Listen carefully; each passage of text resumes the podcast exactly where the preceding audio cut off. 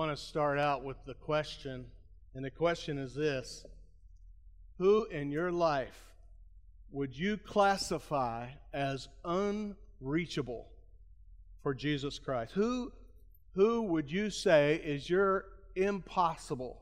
You know, there's no way that person will ever change. There's no way that person will ever come to Christ. Who is your impossible? I want you to think about that person this morning or those people. And we're going to come back to that in just a minute. Um, we are in a series that I've entitled The Church Has Left the Building. And we've been working our way through the New Testament book of Acts. And today we come to Acts chapter 9. And we're going to study a guy who was hands down the most influential person in the world for Jesus Christ outside of Jesus himself. And his name is Saul of Tarsus. After his conversion, we're going to talk about this this morning. God, uh, uh, God changes his name to Paul, and so I'm going to be using both those names, Saul and Paul, and they'll be interchangeably. But if I say either one of them, I'm talking about both of them. And so we're going to see two sides of this man. First, we're going to see proud Saul, the persecutor of Christians, and then in a little bit, we're going to see humble Paul, the messenger of God's grace.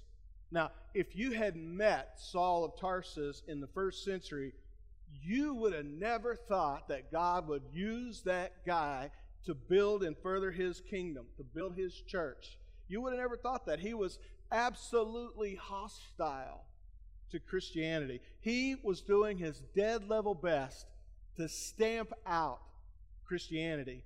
And yet, Saul of Tarsus became who A.W. Tozer called the world's most successful Christian. It's amazing.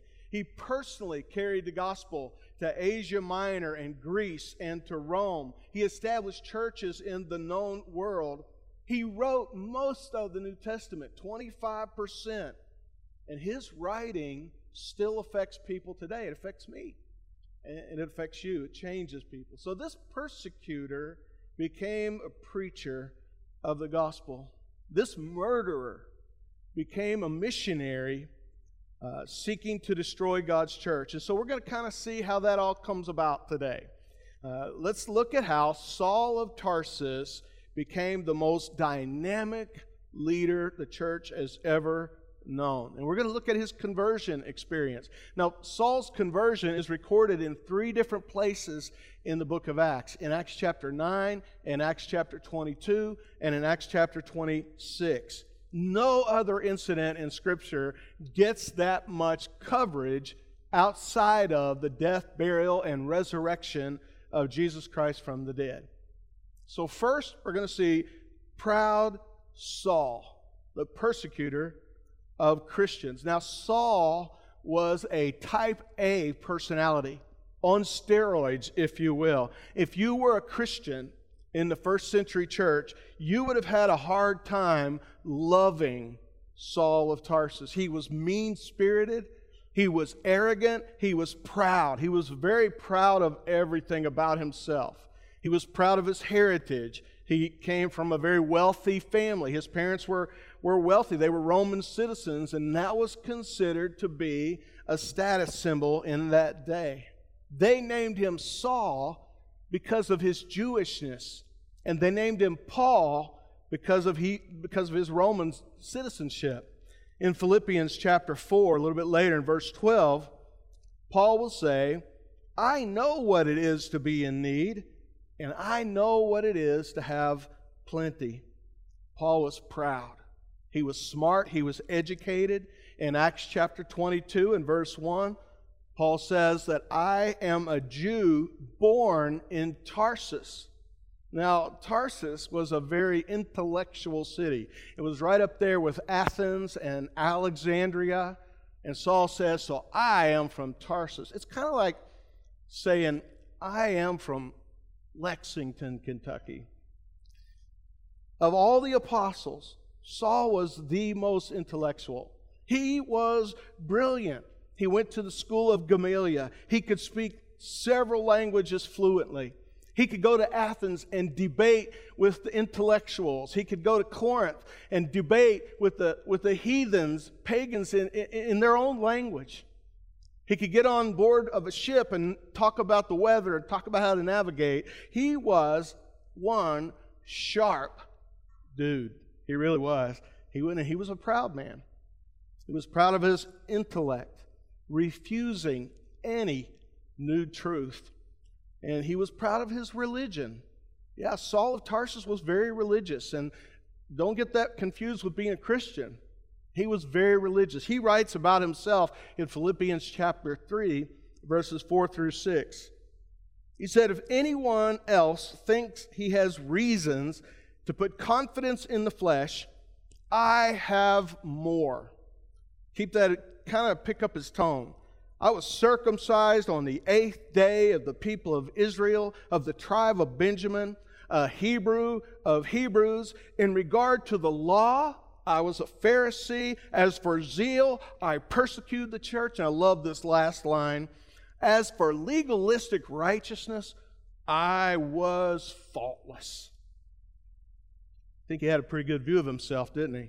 He was proud of his religion and he was proud of his morality and he was smug and he was self righteous and he thought that he was God's gift to the synagogue. He was a prideful man, he was extremely ambitious. In Acts chapter 7, we read about the first martyr when Stephen was stoned. And it says in that story that they laid their, clo- their coats at the feet of a young man by the name of Saul. And so Saul witnessed Stephen as he lifted his eyes toward heaven, and he said in Acts 7, verse 59, while they were stoning him, Stephen prayed, look at this prayer Lord Jesus, receive my spirit. And then he fell on his knees and cried out, Lord, do not hold this sin against them. When he said this, he fell asleep. He died. And I believe that Saul never forgot how Stephen died. He violently persecuted Christians. The Bible says that he was breathing out murderous threats. In Acts chapter 22, verse 4, Saul said, or Paul said, I persecuted the followers of the way. That's the church. I persecuted followers of the way to their death. And so he was a murderer before he was a Christian. In Acts chapter 26, verse 11, he said, Many a time I went from one synagogue to another to have them punished, and I tried to force them to blaspheme. Saul of Tarsus tortured Christian people, and he was a proud man. He was proud about it, proud of what he achieved, he was proud of where he was in life. So he was proud Saul, the persecutor of Christians. And I want you to know that in the Bible, there are seven things mentioned that God hates. And the first one in, in Proverbs chapter 6 is haughty eyes. God hates pride, He hates haughty eyes. And I don't know about you, but I can struggle with that at times. I think our country and our world struggles with being haughty. You know, we're proud of the way we look, we're proud of our dignity, we're proud of our status. And we struggle with this whole thing. But the Bible says that pride comes before the fall. And it is just so true. God does not want his people to be prideful people. He wants us to have a submissive, humble, teachable spirit so that he can do things through us in this world. And maybe you're one of those people who struggles with pride. I've had uh, interactions with lots of different people over the years, and, and I've seen people just refuse to be, to be baptized, even just because they're too prideful. They don't want to humble themselves and get all wet. Proverbs chapter 18, verse 12 says this Before his downfall, a man's heart is proud, but humility comes before honor. So I hope you get the picture here. Saul of Tarsus was a very, very proud man.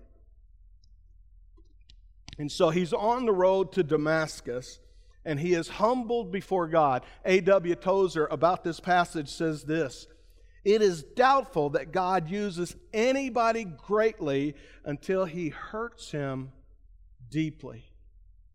And boy, I think there's some truth to that. God had to break Saul's pride.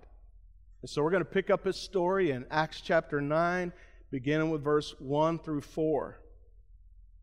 Meanwhile, Saul was still breathing out murderous threats against the Lord's disciples.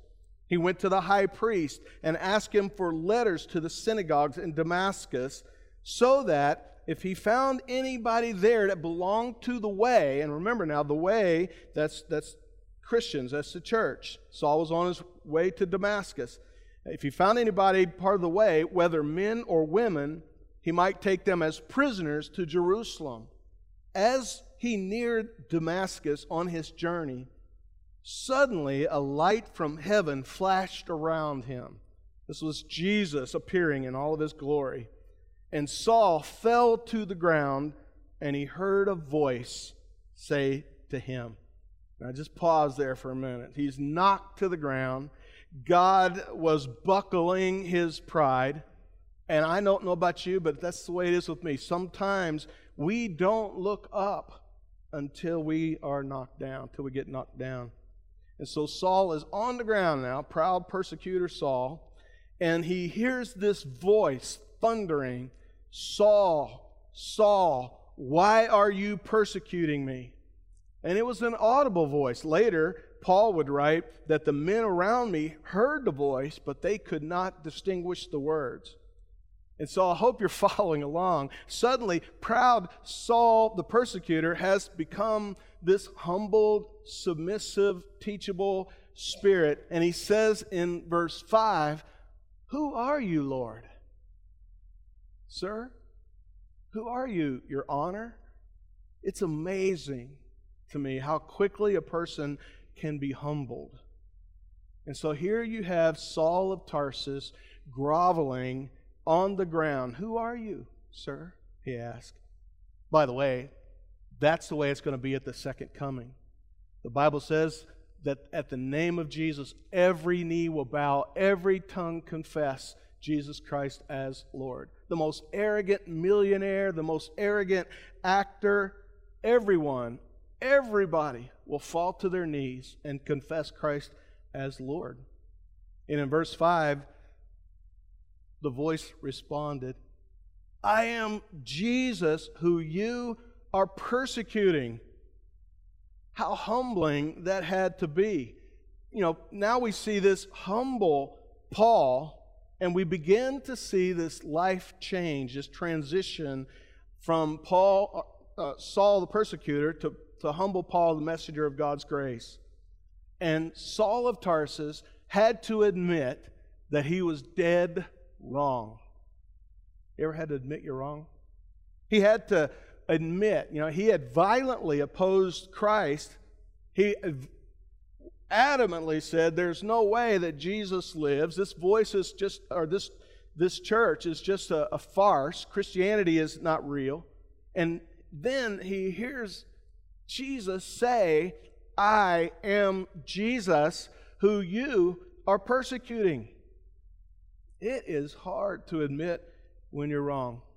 Have you ever had to say to your husband or to your wife, you know, I was wrong? It's tough. Pride does that. Guys, pride is what keeps us from stopping and asking someone for directions when we're lost. You know, we have to go up to a total stranger and say to the stranger, You know more about this than I do. Can you help me get to my destination? It's hard to admit that you're wrong. Daniel Boone was once asked if he had ever been lost. He said, No, I've never been lost, but he did admit that he was a mite confused for three or four days one time. Pride keeps us from saying, I'm lost. Pride keeps the teenager from saying, I was wrong. Pride keeps the husband from saying, I love you. Pride keeps the wife from saying, I'm sorry. It, I mean, it, pride is a terrible, terrible thing. And it's hard to admit when you're wrong. Think about Saul, the most outspoken opponent of Jesus. And here he has to admit to the whole world for all eternity, I was wrong about Jesus. But God wasn't finished yet. In verse 6, the Lord said to Saul, Now get up and go into the city, and you will be told what you must do. Now, the Lord always speaks through a human agent. You know, we, we pray, Lord, I pray for this person that they might be saved, but you and I need to re- remember that God uses us. Somebody has to speak to that person. And that's what's going to happen in here. So, when Saul opened his eyes, he couldn't see. He was blind. A physical handicap will humble you in, in a very, very quick way. And Saul of Tarsus was helpless. In verse 8, it says, So they led him by the hand into Damascus. Are you following this? This proud, arrogant man who persecuted Christians had to be led by others. And he's fumbling around, not being able to see. And in verse 9 it says, For three days he was blind and did not eat or drink anything. Saul of Tarsus was crushed, his pride was buckled. God has a way of doing that. He has a way of crushing our pride. He has a way of breaking down our defenses. I remember reading that the the Titanic, when it was constructed, was it boasted that this ship is not even able to be sank by God. God cannot sink this ship. Of course, you know the story. In 1915, on its maiden voyage, it hit an iceberg, 300 foot gash, 1,500 people went to their death, and the last song they heard was the orchestra playing, Nearer, My God, to Thee. God has a way of breaking our pride individually and corporately, as a nation, as a world, uh, just about the time we think we have it all together, and our health changes, or our finances hit a wall, or a loved one passes away, or the world is inflicted with this COVID 19 that has just affected everybody. And it's reminded us all of just how fleeting and fragile life can be. And we're on our knees. The Bible says, Take heed when you think you stand, lest you fall. And so, Christians, we shouldn't need that kind of catastrophe to make us humble. We have God. And as we mature in the faith, in our Christian life, we are to have more and more a submissive, teachable, humble spirit. If you cannot be taught about God, then you have a problem with pride. And so we need to have that humble, teachable spirit before the Lord so that He doesn't have to wrench us to our knees. But if He has to, He will. He will.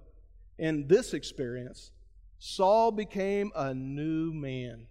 Are you following the story? This aggressive persecutor, murderer, enemy of Jesus is literally blinded by God's grace, and God transforms him into this humble, teaching, teachable, loving apostle of grace.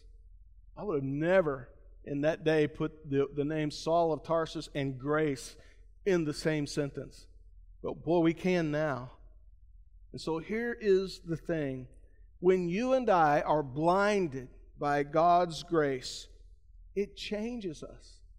It transforms you. It transforms me. We have no choice. That's what grace does. When we truly experience God's grace, we become humble, sold out messengers of God's grace. Remember the song? Amazing grace, how sweet the sound that saved a wretch like me, a wretch like you. We were once lost, but now we're found. We were once blind, but now we see. As the story progresses in Acts chapter 9, God appears to a Christian man by the name of Ananias. This is the only time we read about this guy. And I'm not going to read the text to you here. I'm just going to kind of give you the, the TAV version. That's the Tony Emerine version of this conversation between Ananias and God. God said, Ananias. And Ananias said, Yes, Lord. I want you to go. Yes, Lord. I want you to go to Straight Street. I'll find it, Lord. There's a man there named Judas. I want you to find him. Lord, I got this. I will find him. And I want you to find a man there who's praying. Ananias said, I'll find him. His name is Saul of Tarsus. Ananias was speechless. He's like, wait a minute, God. You know, I know you got a lot of people that you're watching over. I know your plate is full. I know you get busy, but you don't know this guy, Saul, I don't think. I mean, he's the enemy. He is against us, he's on the other team. You do not want me to go to him. Remember, this is Tony's translation. And then, but the Lord said to Ananias, You go. You go. And Ananias went. I always found it interesting. Why did God need Ananias? I think the same reason he needs anybody to accomplish his word. He uses you and I. He loves to spread grace through people. That's why he used Ananias. Why did God use Moses? Moses couldn't speak. Why did God use David? He was an immoral failure. Why did God use Rahab? She was a prostitute. Or Mary, this peasant, poor peasant. Or John the Baptist, who really needed to probably take a bath. How does God use these people? Why did he use Peter, who was a coward? We can go on and on and on. I can say, why does he use Tony from Kentucky? Hmm? And so, why did he need Ananias? Why does he need the church? It's an extension of his grace. It's an extension of God's grace. He doesn't just reluctantly dole out his grace, he lavishes his grace on everybody. He saves us, and then he says, slap on a jersey and get in the game. Now you're playing for my team. That's what he does. It's interesting in this story, the Lord told Ananias that Saul was going to be his ambassador to the Gentiles. Now, I would have thought because of Saul's extreme Jewish background, he would be the ambassador to the Jews. But God's ways are not our ways. He said, No, I want him to speak and, and win the Gentiles. And I want you to notice specifically verse 16. God said to Ananias, I will show him how much he must accomplish in my name? No, no, no. I will show him how much he must suffer for my name. You see, we tend to measure success in terms of accomplishments and statistics. But God's in God's economy, he measures, we measure success by scars and sacrifice. That's success. So Ananias goes and he finds this poor, humbled man. Acts chapter 9, begin with verse 17. Then Ananias went to the house and entered it. Placing his hands on Saul, he said, Brother Saul, the Lord Jesus, who appeared to you on the road as you were coming here, has sent me so that you may see again and be filled with the Holy Spirit. And then in Acts chapter 22, verse 15 and 16, you will be his witness to all men of what you have seen and heard. And now, what are you waiting for? Get up, be baptized, and wash your sins away, calling on his name. And so we see that baptism was the point when Saul said yes to God and his sins were washed away. He had met Jesus on the road to Damascus. He surrendered to Jesus and he obeyed Jesus. And that brings me back to the question that I asked at the top of my time with you today Who is your impossible? Who is it in your life that you say that person will never, ever change, will never, ever accept Jesus Christ as his Lord and Savior? And do you have the same mindset that maybe Ananias had? You know, you know, why in the world, God, would you want this guy, the Saul of Tarsus? So I want to challenge you. Maybe you and I need to do an inventory, an honest inventory of our own relationships, the people who are in our lives, inner circles of influence, and look at our own attitudes toward them. And, you know, maybe we have somebody or some people that we have put into that impossible category. That person that you would look at and say, I, I don't think God could ever, ever reach you. And you've written them off as unreachable. Who have you told God no? You need to get somebody else to go after that person.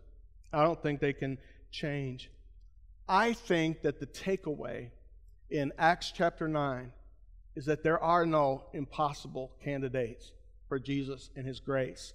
Well, God is that's what God is asking all of us. That's what he wants the church to be. It's what he wants his followers to be. A few willing people that would take his love and take his grace and his compassion to everybody. Jesus said, I came to seek and save the lost.